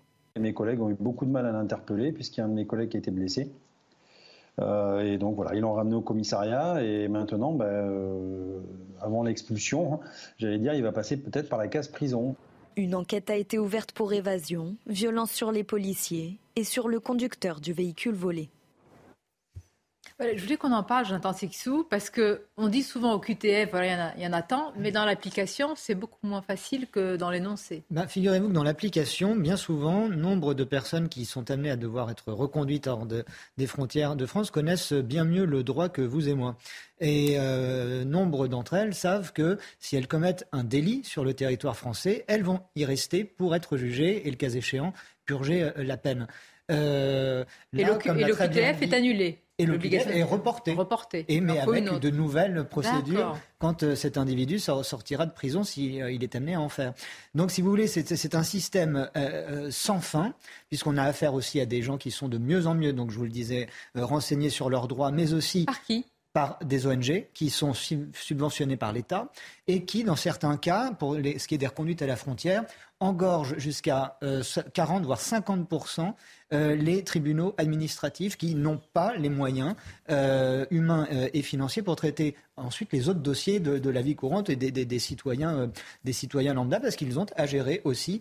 c'est une stratégie des ONG d'engorger les tribunaux administratifs de, de, procédures et, en tout genre. Il y a quelque chose que je ne comprends pas. Les associations qu'on subventionne, parfois que l'État subventionne, jouent contre l'État sur ces dossiers-là. Parfaitement. Et ça, nous avons eu l'occasion dans Causeur d'en parler euh, déjà, parce qu'il y a une, il y a une, une, exception française où l'État euh, subventionne des, les personnes qui vont le euh, contredire en droit, mais aussi euh, dans de façon beaucoup plus euh, discutable, puisque ces ONG euh, jouent des jeux très troubles dans certains cas. je ne vais même pas vous parler de ce qui est des, migrants qu'on va récupérer en mer, etc., alors qu'ils sont dans des eaux territoriales qui ne sont pas françaises, mais parce que ça existe aussi. Mais pour revenir à, ce sujet-là, ces personnes-là, alors peut-être que dans ce cas précis, c'est un coup de sang, comme l'a dit, mais, mais Toujours est-il que ces, ces OQTF qui ne sont pas euh, possibles dans bien des cas, dans la majorité des cas, ce sont des gens qui savent que s'ils mordent le policier, s'ils donnent un coup de poing au policier, que ce soit au commissariat ou dans l'avion, il va être débarqué et il va euh, il y aura une longue, une très longue procédure qui fera que, eh ben, jusque-là, euh, il va rester chez nous. Qu'est-ce qui s'est passé hier? Enfin, hier, en tout cas, on a parlé hier, mais ça s'est passé ça ne s'est pas passé hier, Philippe Doucet, avec cet individu qui a agressé, mordu les, fonctionnaires de police, qui a mis en place toute une stratégie pour être débarqué de l'avion. Et le commandant de bord ne pouvait que le débarquer, évidemment, de, pour garder la sérénité des passagers et, du vol. Bah, honnêtement, je n'ai jamais compris pourquoi euh, il y a peut-être des aspects budgétaires. Enfin, il me semble que la police de l'air et des frontières euh, devrait avoir ses propres avions parce que c'est extrêmement compliqué euh, de pouvoir mettre dans un avion quelqu'un qui n'a pas été sur le territoire français, qui mais qui en fait n'a pas envie de rentrer euh, dans le cas d'espèce en Algérie, parce que le sujet, notre pays a peut-être plein de difficultés, mais en gros, il n'y a pas grand monde euh, qui a envie euh, de repartir. et donc, quand quelqu'un qui doit être expulsé arrive dans un avion de ligne avec des passagers qui vont pour tourisme, pour affaires ou que sais-je, euh, en Algérie ou ailleurs, euh, avec des pilotes de ligne dont c'est pas le métier, parce que leur métier c'est de conduire des avions. Ah euh, le fait que la police de l'air et des frontières ait pas, je crois qu'ils ont un seul avion, sauf erreur de ma part, je pense que c'est pas à l'échelle. Donc si on et veut regrouper, parce qu'on va pas faire un vol pour une personne. Oui, mais donc oui, mais enfin je pense que bah, donc euh, non mais à un moment donné, euh, il y a des avions, euh, il doit y avoir, enfin la police de l'air et des frontières doit être équipée, que ce soit sur des logiques de personnel et ou des logiques d'avion. Il suffit d'arriver un jour à Roissy pour se rendre compte.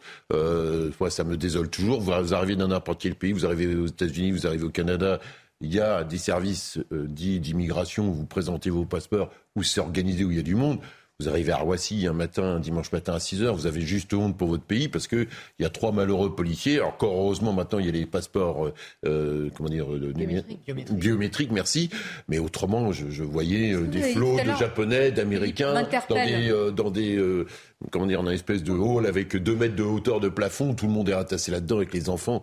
Franchement, ça fait la honte. Quoi. Vous avez dit, euh, ils font tout pour, pour rester. Je suis étonné, Régis Sommier, parce que souvent, ce sont les mêmes qui critiquent le pays en disant racisme, euh, islamophobie, rien ne va, etc. Et quand il s'agit de partir, on s'accroche par tous les moyens pour rester en France c'est que l'enfer français ne doit pas être si terrible que ça finalement. Non, l'enfer français est certainement beaucoup plus appréciable que d'autres enfers dans d'autres pays, y compris dans les pays euh, d'où viennent ces, ces, personnes. Et parfois, on peut imaginer que, euh, ayant réussi à venir en France, ils, ont, ils aient envie d'y rester.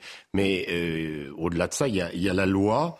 Et ce que je trouve intéressant, moi, je me suis laissé dire que je vais venir un petit peu à... je vais saluer un petit peu l'action du gouvernement sur les OQTF, puisque d'après ce que j'ai entendu euh, par des, sources qui exécutent justement un, officier de police judiciaire qui euh, que je connais qui, fait ces OQTF, là elles sont plus nombreuses. Et peut-être ça explique aussi qu'en deux jours il y a deux récalcitrants parce que justement il y a une mesure d'application et les laisser passer consulaires données par l'Algérie sont plus nombreux. Donc il y a une, une inflexion, je dirais, il y a, donc il y a, quelque chose de positif. Maintenant, il faut rajouter par rapport à ce, que, ce qui a été dit tout à l'heure euh, euh, sur la, la, question de... Euh, il y a non seulement le fait qu'il s'agite euh, qu'ils mordent, qu'ils font et qu'ils connaissent parfaitement. Le...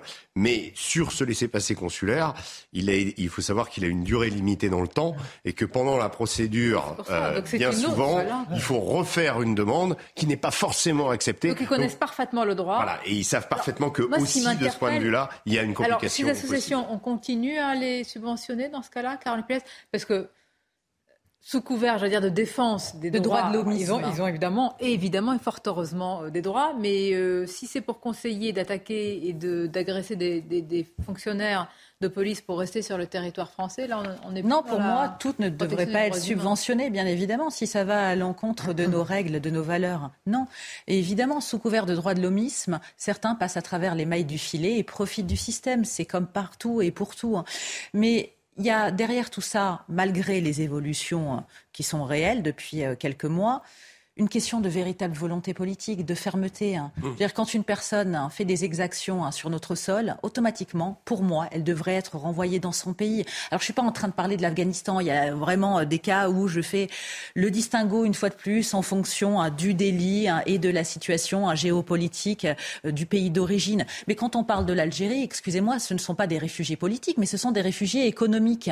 Donc on peut quand même à un moment donné dire, et sans passer une fois de plus, parce que je ne le suis pas, pour euh, une méchante et une vilaine facho, qu'on ne peut pas accueillir malheureusement toute la misère du monde dans notre pays. Quand on accueille, on accueille bien et on accueille des gens qui euh, bah, euh, sont en même temps que nous assimilés, intégrés à nos règles Ça de vie. Ça veut dire, je, je, je, je, pars sur le fait dont on a parlé, qui n'est pas un fait divers, on avait dit fait de société, mais sur le, le viol de cette femme à Nantes par des personnes soudanaises qui étaient, qui, sont, qui ont leur qui étaient en situation euh, régulière. régulière. Dans ce cas-là, et leur, euh, comment dire, leur titre de leur permis de séjour a été renouvelé. Mmh. Dans ce cas-là, est-ce que ça, ça, peut tomber sous le sens quand même de dire c'est tellement compliqué, je parle aussi d'expérience d'obtenir ce titre de séjour en France, que quand vous commettez de telles atrocités, comment on peut renouveler?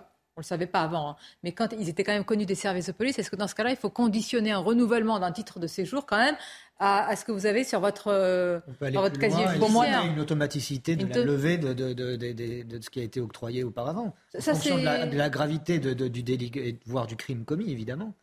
Pour quelle raison qu'on garde, encore une fois, sur notre sol des personnes euh, qui commettent des euh, délits alors même que nous les accueillons euh, c'est une, je ne sais pas comment vous, vous comporteriez en étant euh, accueilli à, l'étranger euh, dans, un pays différent du vôtre, dès lors que vous ne pouvez plus vivre dans le vôtre d'origine. Donc il y a même une mentalité de départ, si vous voulez, qui, m'échappe totalement. Je voudrais qu'on parle, vous avez dit tout à l'heure, c'était hors antenne, Philippe Bousset, vous avez dit on est à l'euro près, vous repreniez une expression du ministre de l'économie Bruno Le Maire, à l'euro près surtout pas vraiment. Pourquoi? On n'est pas à l'euro près euh, parce que, euh, fort heureusement, j'allais dire, il y a le bouclier tarifaire et on protège partie des Français, quand même les plus fragiles, et c'est heureux. On n'est pas vraiment à l'euro près parce qu'on crée de nouveaux postes de fonctionnaires.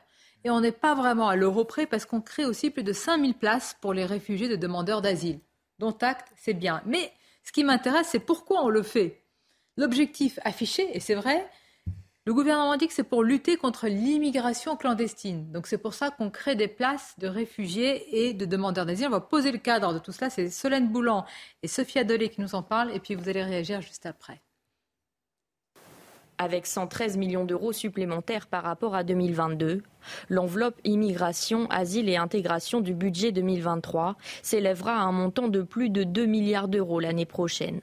Dans le détail, le gouvernement souhaite l'ouverture de 5 900 places supplémentaires, dont 1000 en centre provisoire d'hébergement, 900 en hébergement d'urgence en Outre-mer, 1500 en centre d'accueil et d'examen des situations et 2500 en centre d'accueil pour demandeurs d'asile. Ces nouvelles ouvertures interviennent après une année 2022 marquée par la crise des réfugiés ukrainiens, dont plus de 100 000 ont été accueillis en France depuis le mois de mars.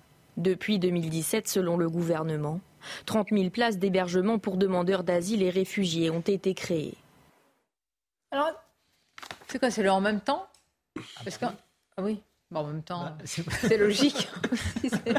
c'est affiché, c'est voulu. C'est une démonstration parfaite du en même temps appliquée à la politique migratoire.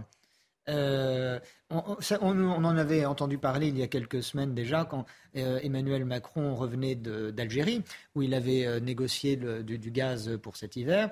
On avait compris qu'il y avait un donnant-donnant et qu'il y avait notamment concernant l'Algérie davantage, alors c'est là où le en même temps était tellement stratosphérique qu'il était inatteignable pour une pensée terrestre, c'est-à-dire que d'un côté, il nous disait nous avons, nous, avons pu négocier le renvoi des OQTF de, je ne sais plus, le nombre était assez dérisoire d'ailleurs. Et en échange, nous allons faire venir, nous allons faciliter euh, les, laissés-passer consulaires pour accueillir euh, euh, de, nouvelles, de, nouvelles, de, nouveaux visas, effectivement, de nouveaux bras, de nouvelles chances pour la France en provenance d'Algérie. Allez comprendre quelque chose. si vous pouvez m'expliquer, moi je serais ravi de l'apprendre. Moi j'attends que vous m'expliquiez déjà autour de cette table, Philippe Doucet peut-être. Bah, en fait, pour moi, il y a trois éléments dans, ces 5900 ah, places. C'est complexe. Euh, euh, donc, un, euh, bon, il y a la question des Ukrainiens qui, quand même, posent, qui sont venus en plus, si je puis dire, déjà des, des, réfugiés habituels, entre guillemets. et donc, il faut bien, et je pense que ça va continuer, y compris avec ce qui se passe. Le deuxième aspect, c'est qu'il y a une loi immigration qui va arriver euh, en débat à l'automne, au Parlement en janvier, et que euh, Gérald Darmanin, il essaye, je pense, de trouver un chemin au sein de sa propre majorité, euh, où il y a deux pôles, où il y a ceux qui sont en gros d'accord pour qu'il y ait une nouvelle loi sur l'immigration, et une autre qui s'était déjà manifestée sur le quinquennat d'avant, qui sont contre. Donc ça lui sert finalement à, entre guillemets, à appâter sa, une partie de sa majorité, à faire passer la pilule, euh, selon l'expression de, de Sonia. Et puis le troisième aspect, il y a la question des Jeux Olympiques, et donc de ce qui se passe porte de la Chapelle ou ailleurs, où on voit bien, puisque moi je le vis euh, à Argenteuil et on le voit sur les communes autour, c'est que euh, le préfet et les préfets, notamment le préfet de police, a pour euh, demande en gros de nettoyer ce qui est Paris et la petite couronne et de pousser tous ceux qui sont dans les campements, fort de la chapelle ou ailleurs. Et donc l'idée là, c'est de pouvoir avoir des places d'hébergement, y compris en grande couronne par rapport à ça. On affiche les JO et puis après. Donc, hein, et donc du coup, la misère sera les, les communes d'Argenteuil, de Besançon ou les préfets, d'autres pousse en mépris aussi pour, les habitants. Là où il n'y a pas de site olympique. Mais quel mépris pour les habitants. Il y a une petite, euh, nuance à apporter. Euh, je trouve ça étrange et un peu gros de la part du, gouvernement de nous mettre en avant les réfugiés ukrainiens, même si effectivement nous sommes amenés, vu l'évolution du conflit, à les accueillir pour un certain temps toutes, parce que ce sont souvent des, euh, quasiment que des femmes avec leurs enfants, toutes disent on rentrera chez nous dès qu'il n'y aura plus mmh. la guerre. Or, ça n'a ça n'est absolument pas le même profil ni le même projet de vie, si je puis dire, que. Il faut quand même des places, quand même. Tous les pour moi, ce ne sont pas des réfugiés, mais des déplacés. C'est différent, ils veulent rentrer chez eux, ils reconstruire leur pays. Ils revenir chez eux. Bien sûr. Durant la temps du conflit. Mais les subsahariens qui viennent ici, eux, ils veulent vivre ici. C'est totalement différent. Hum. Je vais peut-être faire la transition avec le, sujet euh, Mélanie qui viendra, je pense.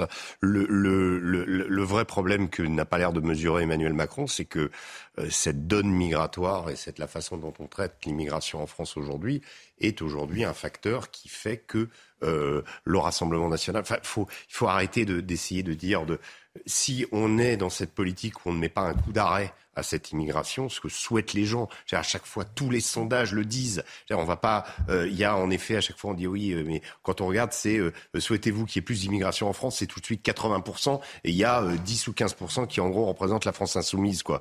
Et, et, et en fait, si on ne, si on ne, le gouvernement, l'exécutif ne prend pas en considération les désidérata des Français sur les politiques migratoires, eh bien, on aura exactement ce qui s'est passé en Italie et ce qui s'est passé en Hongrie et ce qui s'est passé en, Pologne. C'est-à-dire que on est occupé à dénoncer le post-fascisme. On verra après ce qu'on veut. Allez, les Chaque chose en son temps. Pardon. Pour vous répondre, Régis, si vous me le permettez, Sonia. Bien sûr. Euh, le gouvernement est parfaitement conscient de ce qui se passe est parfaitement conscient de ce qu'on ressent tous. Simplement, une fois de plus, pour des questions électoralistes, ils n'ont pas envie d'en parler plus que de raison parce que ça ne fait pas partie initialement du logiciel de la Macronie.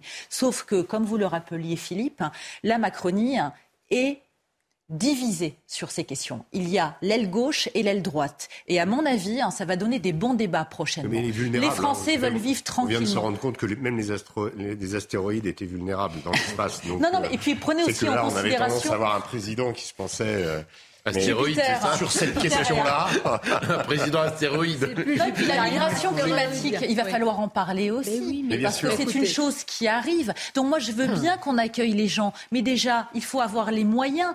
On voit que les personnes françaises, quelles que soient leurs origines, n'arrivent déjà pas euh, à vivre correctement. Je veux dire, il y a des carences, il y a des lacunes partout. Le régalien craque, on en parle tous les jours. Donc accueillir plus de monde, pour en faire quoi? Leur proposer quoi aussi? Et s'il y a un problème d'intégration et d'assimilation, ça va se finir en loi du talion. Et c'est ça qui m'a... On a accueilli 400 000 l'année dernière. Et derrière tout ça, il y a la question... Légalement de l'identité. Je la relie quand même euh, à, à l'immigration. Peut-être qu'Emmanuel Macron va en parler tout à l'heure, j'en doute, avec euh, les évêques de France.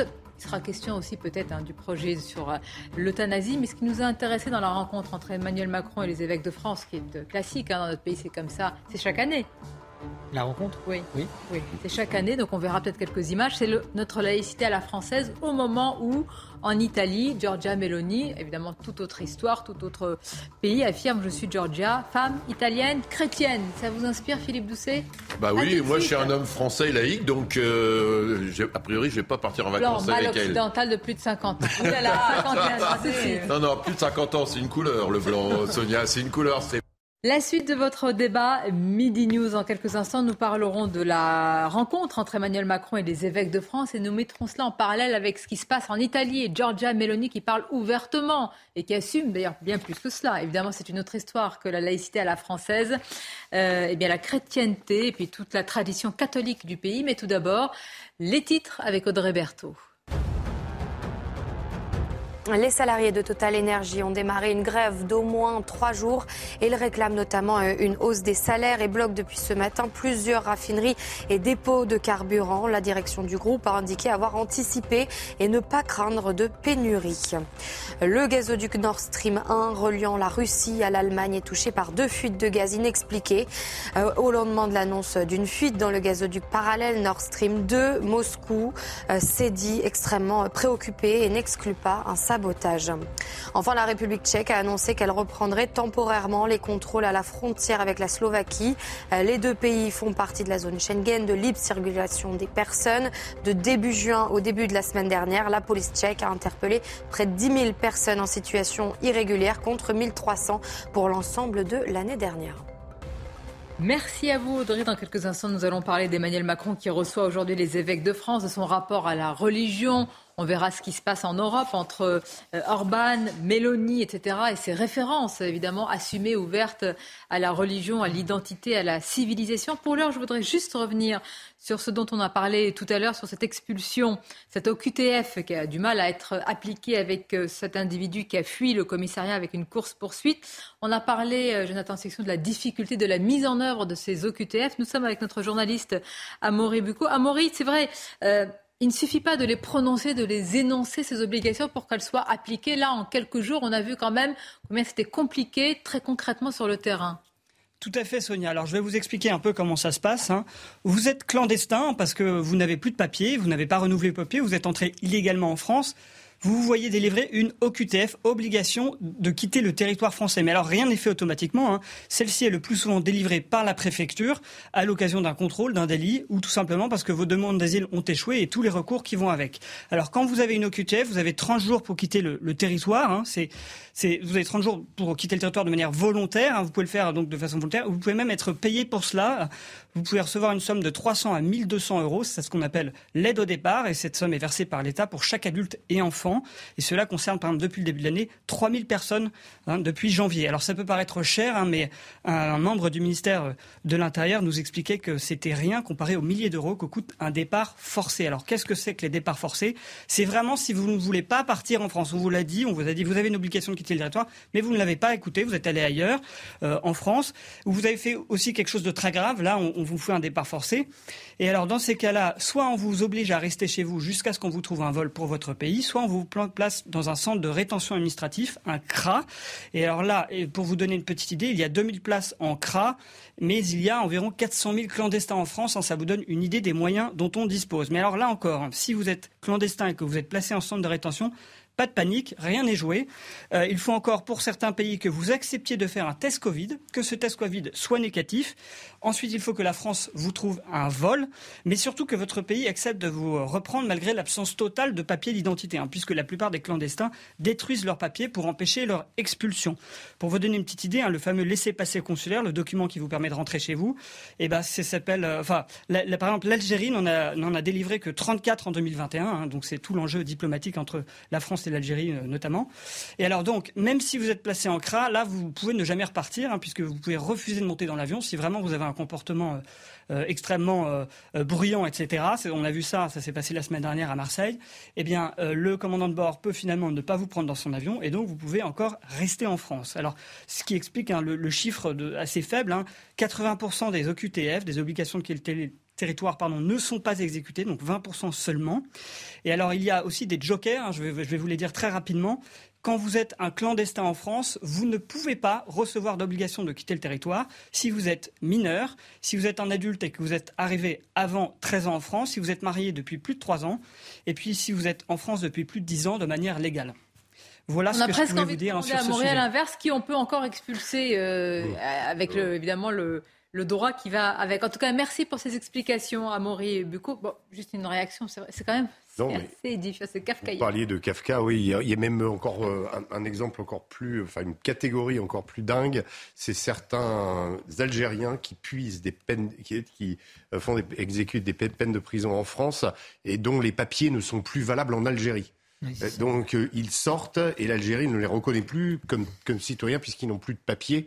Et donc ils vont dans les cras et bon après ils ressortent des cras et ils intègrent à nouveau cette espèce de monde parallèle euh, où se trouvent les clandestins euh, qu'on retrouve à la guillotière dans divers endroits en France. Et après on s'étonne que euh, les choses s'empirent chaque mois presque. Et que et que et que et qu'on parle de post-fascisme en Italie, alors, que parfois ce sont des demandes des, populations en termes de sécurité, évidemment, de, de, diminution de la délinquance ou de maîtrise de l'immigration. Je vous en parle parce qu'on va parler de l'Italie, mais tout d'abord en parlant d'Emmanuel Macron qui reçoit aujourd'hui les évêques euh, de France, l'occasion de parler du rapport de nos présidents avec la religion et même avec le sacré. Au moment où je vous le disais, d'autres dirigeants citent ouvertement l'identité catholique de leur pays, comme Giorgia Meloni en Italie. Bon, c'est vrai que c'est notre laïcité à la toute la différence, c'est notre laïcité à la française.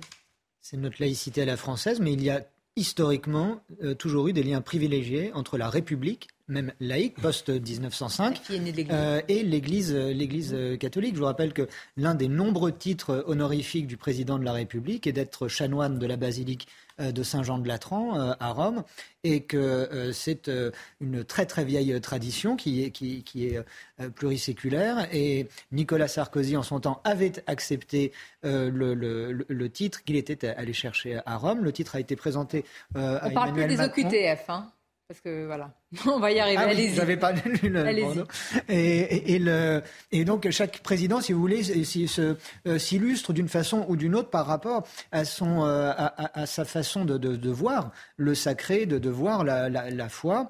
Euh, François Hollande s'en était singulièrement détaché, me, semble-t-il. Mais Emmanuel Macron, lui, dès son élection, a voulu euh, resserrer ces liens. Il avait même dit, je crois que c'était en 2018, qu'il voulait euh, réparer les liens entre l'État et l'Église et l'Église en général. C'est le rôle aussi d'un président d'une république laïque que de le faire, puisque ces, rapports, ma foi, il le fait avec, comme le ministre de l'Intérieur, qui est ministre des cultes, avec tous les représentants religieux pour le coup, en France, il n'y a pas de discrimination euh, étatique. Mais jusqu'où faut-il aller, Caroline Pérez Parce que euh, est-ce qu'il faut aller jusqu'à la non-évocation de toute référence euh, religieuse? Parce qu'en France, dès que vous parlez par exemple des racines chrétiennes, hmm. judéo-chrétiennes dans la France, vous provoquez un débat qui a toujours été tabou, qui provoque des crispations, etc. alors que c'est une réalité assez têtue. Hein, Auprès de certains, Sonia, c'est-à-dire que n'oublions pas que nous sommes dans une situation, une société à la wokiste aussi actuellement. Des gens qui recontextualisent tout et dont l'histoire. Nos traditions sont foncièrement judéo-chrétiennes en Europe. On ne peut pas nier ce fait. Moi, je vais vous dire, je suis athée. Comme tout le monde, j'ai mes origines, mais ça ne me choque absolument pas que le président de la République décide de parler avec tous les cultes, hein, puisque toutes les personnes doivent être aussi représentées, même si on sait que dans notre pays, il y a euh, euh, évidemment euh, une différence entre l'Église et l'État. Enfin, voilà, il y a une séparation entre l'Église et l'État qui remonte à un moment maintenant. Mais si on met du sacré, métaphoriquement parlant, ça ne me choque pas. Si on met la religion en tant que telle en avant à chaque fois, quelle que soit la religion, ça me choque. Si vous êtes en train, évidemment, de faire allusion à ce qui se passe en Italie en ce moment, moi, quand j'ai entendu un peu le discours, le slogan de cette femme, oui, euh, la dernière phrase, euh, m'a un peu choqué en tant que laïque, en tant qu'athée. Ça ne choque pas en Italie, ça ne choque pas du tout. Parce qu'ils euh, sont beaucoup plus croyants et chrétiens que nous. Ça, c'est pas la même histoire non plus. Parce que je pense qu'il y a deux choses dans ce que vous évoquez, dans ce qu'on évoque.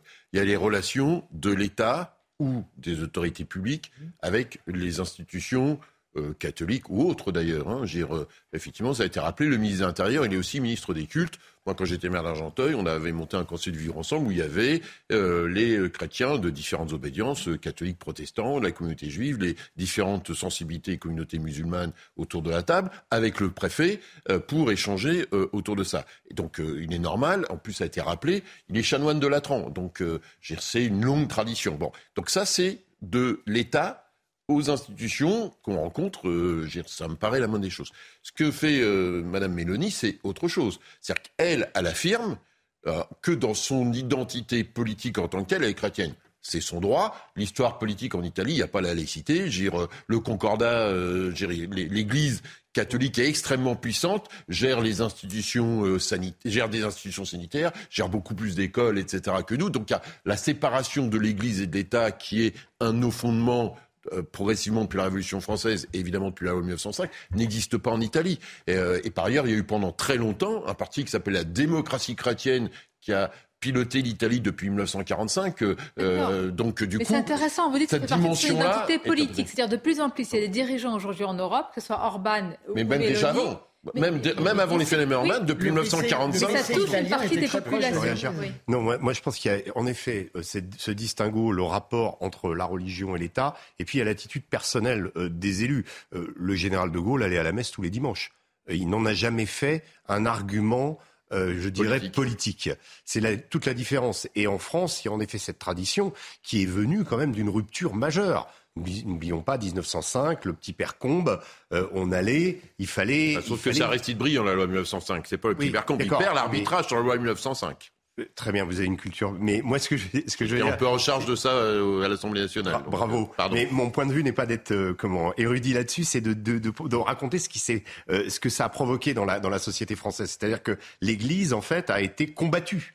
il y a eu un combat euh, un combat de la laïcité pour imposer la laïcité et pour arracher à l'Église des, des, des pans entiers de pouvoir. Mmh. Euh, de, de, contrôle qu'elle avait sur la société. Donc il y a eu quelque chose d'extrêmement dur euh, et euh, qui aujourd'hui nous met dans une situation où la laïcité n'est pas simplement le refus des religions, mais le, le, le, le fait qu'elle permette la coexistence de toutes les religions et, et, aussi le fait de ne pas croire. Ce que beaucoup, c'est très important ce fait de ne pas croire parce que beaucoup de beaucoup de pays ne comprennent pas qu'on ne croit pas et beaucoup de civilisations, notamment l'islam, a du mal à tolérer quelqu'un qui ne croit pas. Alors la différence, en effet, l'Italie euh, n'y a pas eu des, choses comme ça. Mais rappelons quand même que Rome accueille le Vatican, qui est quand même un État qui est au cœur de Rome.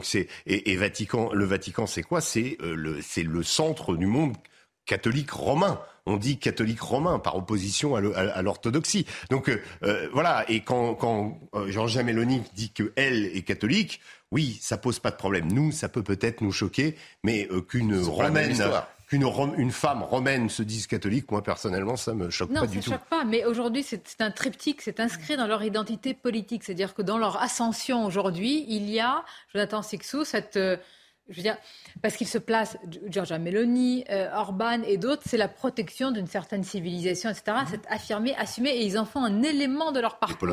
c'est exactement ça. C'est une construction politique en réaction à une situation euh, donnée, qui est euh, un pays, l'Italie en l'occurrence, mais ça peut être bien d'autres pays d'Europe, ça pourrait peut-être être l'Espagne dans quelques, dans quelques temps, de, qui, qui, qui, qui, est submergé par des vagues migratoires que personne n'arrive à maîtriser. Euh, et aucun gouvernement. Alors, il y a une tradition entre guillemets de, valse de gouvernement euh, en Italie, mais euh, s'il y a eu une telle difficulté déjà à monter des coalitions gouvernementales en Italie ces derniers mois et à les faire rester au pouvoir, c'est que les Italiens n'en peuvent plus. Et ça, c'est aussi central dans l'élection de Giorgia Meloni. Pourquoi je vous en parle? Je vais faire un lien, alors un petit peu alambiqué, mais vous allez comprendre, avec euh, l'Arménie. Je me souviens, par exemple, les chrétiens d'Orient, je me suis toujours demandé pourquoi est-ce qu'on était si peu nombreux euh, à défendre les, chrétiens d'Orient. Alors, euh, parfois, certains disent c'est parce que ils sont chrétiens, je ne sais pas. Mais en tous les cas, c'est vrai qu'il y, y, a parfois peu de soutien. Non, mais c'est une vraie question. Peu de sur le chrétien. Mmh. Ah si, si, euh, je peux vous dire qu'une partie de... Les chrétiens sont les pardon, persécutés au monde. Sur, la gauche, il n'y a pas eu... Alors, je me pose la question pour l'Arménie. Pourquoi ce pays chrétien aussi? Est-ce qu'il ne faut pas... Je veux dire, ça devrait être euh, au-delà de toutes les religions et toutes les croyances qu'on devrait soutenir les chrétiens d'Orient. C'est important aussi, d'ailleurs, pour euh, l'islam sur place. Hein. Ils sont une partie qui sont quand même un des éléments qui permettra à l'islam de ne pas être gangréné par l'islamisme dans les pays d'ailleurs, mais aussi l'Arménie, pays chrétien. Je m'interroge pourquoi il n'y a pas des soutiens aussi, parce que c'est le premier, je le disais tout à l'heure, pays chrétien de l'histoire. C'est pas rien l'Arménie il devrait susciter certaines aussi, euh, non, sensibilités dans un pays et ailleurs. Il y a quand même une difficulté. Au-delà du fait que ce soit un pays euh, qui a sa souveraineté. Il y a plusieurs choses. Euh, là-dedans, ce qui est pour les chrétiens d'Orient, il y a quand même du soutien en France. il est vrai autour de François Fillon et d'un certain nombre d'institutions, mais il y a quand même eu toujours une partie du spectre politique. Vous voyez, mais parce que peut-être parce que euh, la gauche étant plutôt dans une logique laïque, la question du christianisme n'est pas une, de ces questions centrales pour elle. Après, vous avez aussi une indifférence par rapport aux questions internationales. Par contre, on, ne peut pas dire. sur l'Ukraine, tout le monde a réagi. Non, mais parce que là, l'Ukraine, c'est une guerre à nos portes. Quand euh, les chrétiens d'Orient se font massacrer dans le nord de l'Irak, euh, quand ils se font massacrer dans le nord de l'Irak, euh, plein de Français ne savaient pas qu'il y avait des chrétiens dans le nord de l'Irak. La vraie question, on peut pas dire la gauche n'intervient pas parce que c'est la laïcité. Il s'agit de personnes qui sont discriminées. les chrétiens coptes sont régulièrement la cible des Non, non, il ne faut pas transformer ce que C'est qu'il n'y a pas de sensibilité. Quand vous êtes chrétien, c'est la laïcité. Parce que je m'en occupe pas. Non, mais parce que derrière, en fonction de vos centres d'intérêt, de vos opinions, vous avez des sensibilités différentes. Ça ne me choque pas. Mais c'est pas qu'il y a un deux poids deux mesures. Il va y avoir. Vous êtes persécuté au nom de la foi chrétienne, ça n'intéresse pas la gauche, c'est ça?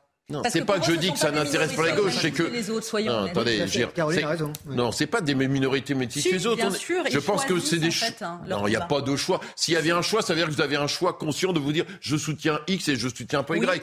je pense qu'il y a de l'indifférence. En fait, il y a plus de l'indifférence. Et il y a aussi de la méconnaissance. L'ignorance est toujours un facteur qu'on sous-estime, euh, euh qu'on sous-estime dans l'histoire. On voit toujours que c'est toujours les mêmes qui soutiennent les Rohingyas ou les Ouïghours, qui sont nécessairement des. D'ailleurs, bah, vous pouvez vous dire que par exemple sur les Ouïghours, moi je suis surpris que par rapport à ça, il n'y ait pas plus de soutien. Euh, c'est une minorité musulmane. Vous pourriez vous dire que dans le monde, l'ensemble des musulmans, musulmans soutenaient les Ouïghours? Moi, je suis étonné que c'est plutôt des pays européens qui soutiennent les Ouïghours. Vous n'avez pas de mouvement dans le monde musulman de soutien Ouïghour. C'est qui pour moi est une surprise de leur, leur voilà, vis-à-vis de la Chine. Oui, c'est l'attitude d'MBS, l'attitude d'Erdogan vis-à-vis de la Chine. Donc par rapport à la Chine, un certain nombre de pays musulmans se couchent. Mais on parle de la classe politique française. Euh, parle de cette classe politique française.